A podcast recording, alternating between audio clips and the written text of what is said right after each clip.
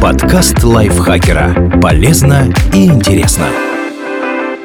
Всем привет! Вы слушаете подкаст лайфхакера. Короткие лекции о продуктивности, мотивации, отношениях, здоровье. В общем, обо всем, что делает вашу жизнь легче и проще. Меня зовут Дарья Бакина. Сегодня я расскажу вам о восьми простейших изобретениях, которые изменили мир до неузнаваемости.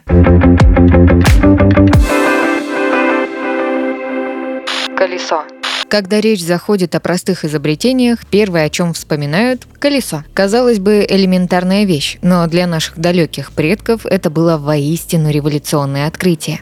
До сих пор неизвестно, кто первым придумал колесо, но, скорее всего, это изобретение появилось сразу во многих независимых друг от друга местах около 3500 года до нашей эры. Прототипы колес были обнаружены на Ближнем Востоке, в Западной и Восточной Европе, Индии и Китае. Даже у коренных американцев имелись игрушки с колесами. Правда, практической пользы из этого они не извлекли. Скорее всего, первое колесо представляло собой простое бревно. Подкладывать его под груз – древний и эффективный способ облегчать волочение предметов. Египтяне, катавшие таким манером блоки для своих пирамид, не дадут соврать. Забавно, что гончарный круг, работающий практически по тому же принципу, что и движущаяся часть телеги, был придуман около 4500 года до нашей эры. То есть человечество изобрело колесо, но переместить его из горизонтального положения в вертикальное додумалось только через тысячу лет. Так чем же оно так полезно? Ему нашли огромное количество применений. После того, как грузы начали перевозить, а не перетаскивать на волокушках, облик цивилизации изменился. Во-первых, люди теперь могли строить сложные архитектурные сооружения, поскольку перемещать строительные материалы стало проще. Складывать пирамиды, волоча каменные блоки, много кто мог. И египтяне, и нубийцы, и жители доколумбовой Америки. А вот построить собор Парижской Богоматери, когда ни банальной телеги, ни тем более шкивов с блоками для подъемников нет, вряд ли бы удалось. Во-вторых, благодаря колесу стали возможны дальние путешествия и выросли объемы транспортируемых товаров, что привело к возможности выстраивать новые экономические связи. И, наконец, колеса попросту необходимы для создания любых машин и механизмов. Сейчас они есть везде, начиная от вашего компьютера и заканчивая атомной станцией. Вот уж действительно универсальная вещь. Бумажные деньги. Впервые бумажные деньги появились в Китае в XI веке. Они произошли от купеческих расписок, изобретенных еще при династии Тан в VII веке. Купцы не любили расплачиваться кучами мелких медных монет, которые тяжело носить и пересчитывать, и предпочитали выписывать счета на аналогичные суммы. Часто кредитные расписки имели ограниченный срок действия и обещали небольшую скидку, то есть принимать векселя было не только удобнее, но и немного выгоднее. В Европе похожие документы появились около 1150 года. Это было изобретение тамплиеров. Они были удобны для рыцарей, купцов и паломников. Когда отправляешься куда-то в торговое путешествие, путешествие или в крестовый поход носить с собой мешок монет на проживание, пропитание и обмундирование не очень удобно.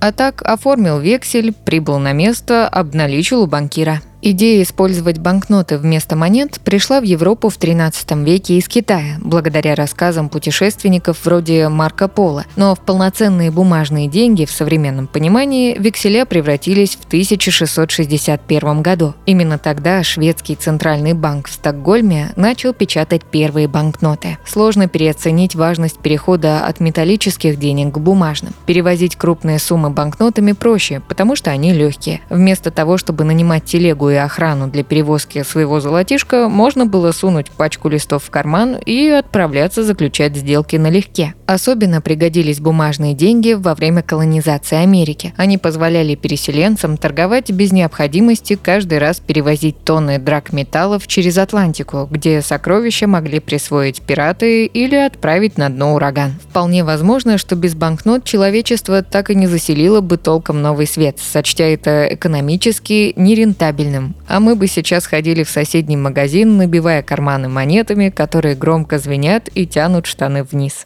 Очки. Первые оптические приборы появились более тысячи лет назад. Это были так называемые камни для чтения.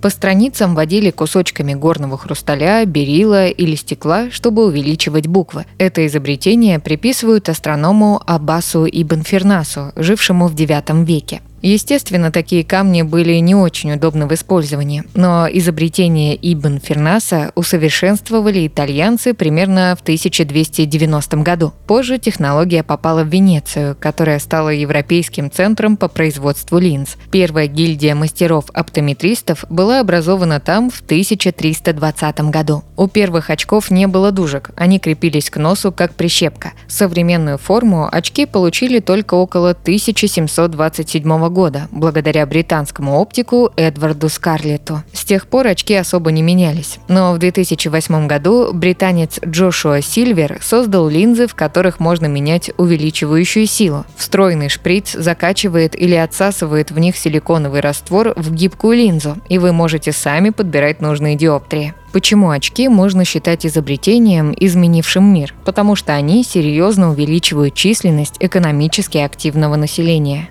каком-нибудь раннем средневековье как молодой человек со слабым зрением, так и старик с возрастной дальнозоркостью были бы обузой. Сложно ждать выполнения хоть физической, хоть бумажной работы от того, кто не видит дальше своего носа. Ведь большую часть информации о мире мы получаем с помощью глаз. Очки же дали огромному количеству людей возможность приносить пользу обществу и жить полноценной жизнью. Плуг.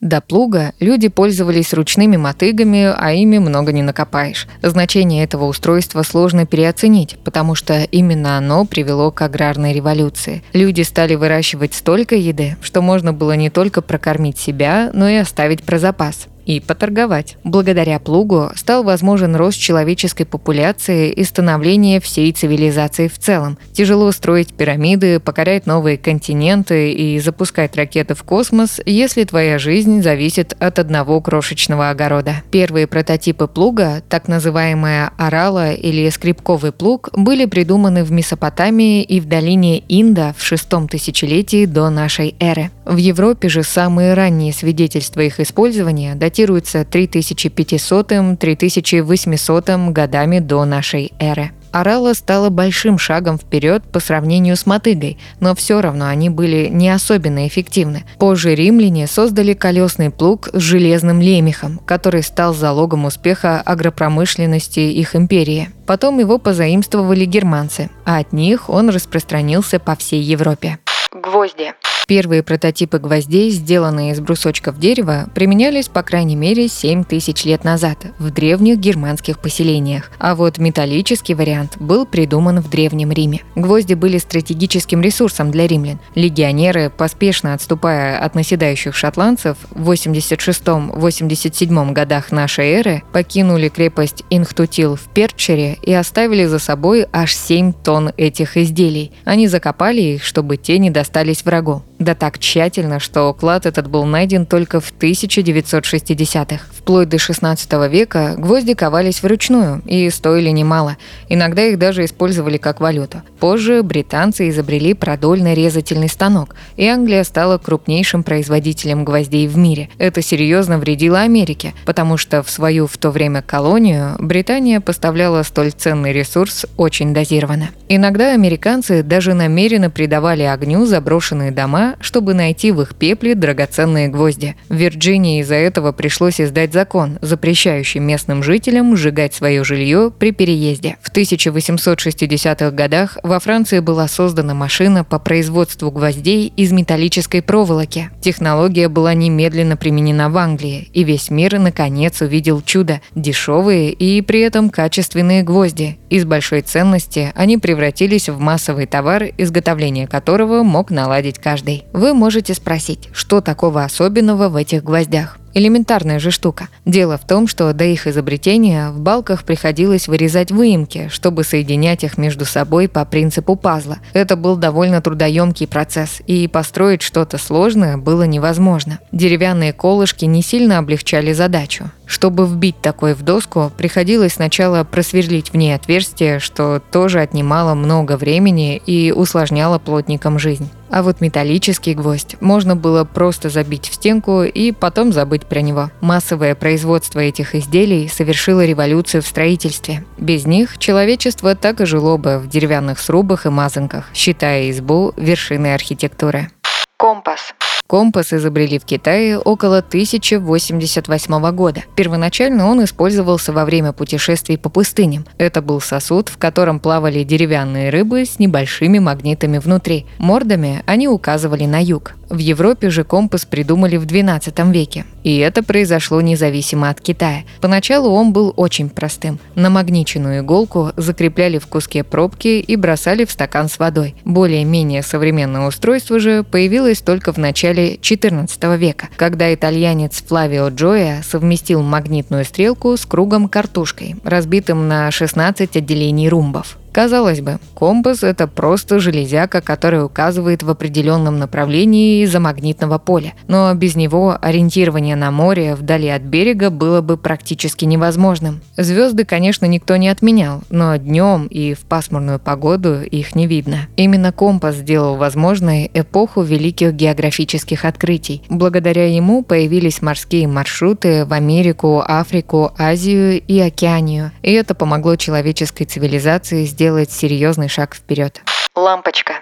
Лампу накаливания изобрели в 1870-х годах американец Томас Эдисон и англичанин Джозеф Свон, причем независимо друг от друга. Впрочем, версия первого была эффективнее из-за покрытой углеродом бамбуковой нити. Позже ее заменили спиралью из вольфрама. Сейчас лампочки накаливания считаются крайне неэффективным и энергозатратным методом освещения, а потому их повсюду заменяют светодиодами. Но сразу после своего изобретения они бесспорно совершили настоящую революцию. Лампочки накаливания были дешевле и ярче, чем свечи, а также масляные, керосиновые и газовые светильники XIX века. И режим сна людей изменился навсегда – Теперь по вечерам можно было работать, играть и развлекаться, вместо того, чтобы ложиться спать. До изобретения электричества и промышленной революции люди спали в два приема. В средневековой Англии, например, первый сон назывался мертвым, а второй – утренним. Люди ложились с наступлением темноты, спали где-то 4 часа, потом просыпались на час-другой, а затем снова укладывались. Это полуночное бодрствование использовалось для молитв, размышлений, толкований снов, секса, писательства, посещения соседей и мелких преступлений. Благодаря же изобретению Эдисона люди получили возможность ложиться позднее и не делать перерывов во время сна. Так что электрическая лампочка изменила не только историю цивилизации, но и саму природу человека. Колючая проволока.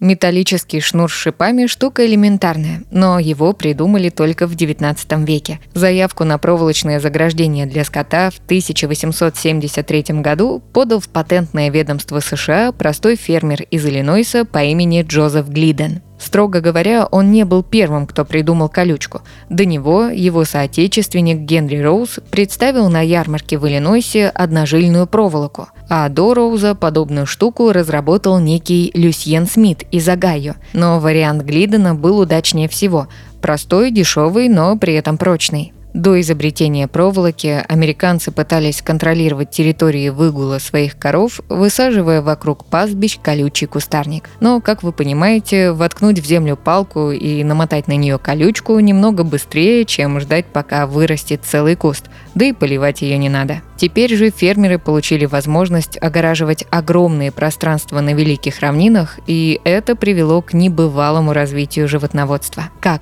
это могло повлиять на мировую историю? Ну, мы едим котлеты в том числе благодаря этому изобретению. Распространившаяся по всему миру колючая проволока стала применяться для охраны тюрем, промышленных зон и военных объектов. Но главная сфера, где она незаменима – скотоводство. Фактически для контроля огромного стада теперь было нужно только несколько сотен метров проволоки и опоры для нее. Никакое другое ограждение не было столь полезно. В итоге к началу 20 века профессия ковбоя стала ненужной. Благодаря проволоке человек получил возможность развивать сельское хозяйство и выращивать больше мяса, а следовательно лучше питаться и работать продуктивнее. И интересный факт напоследок.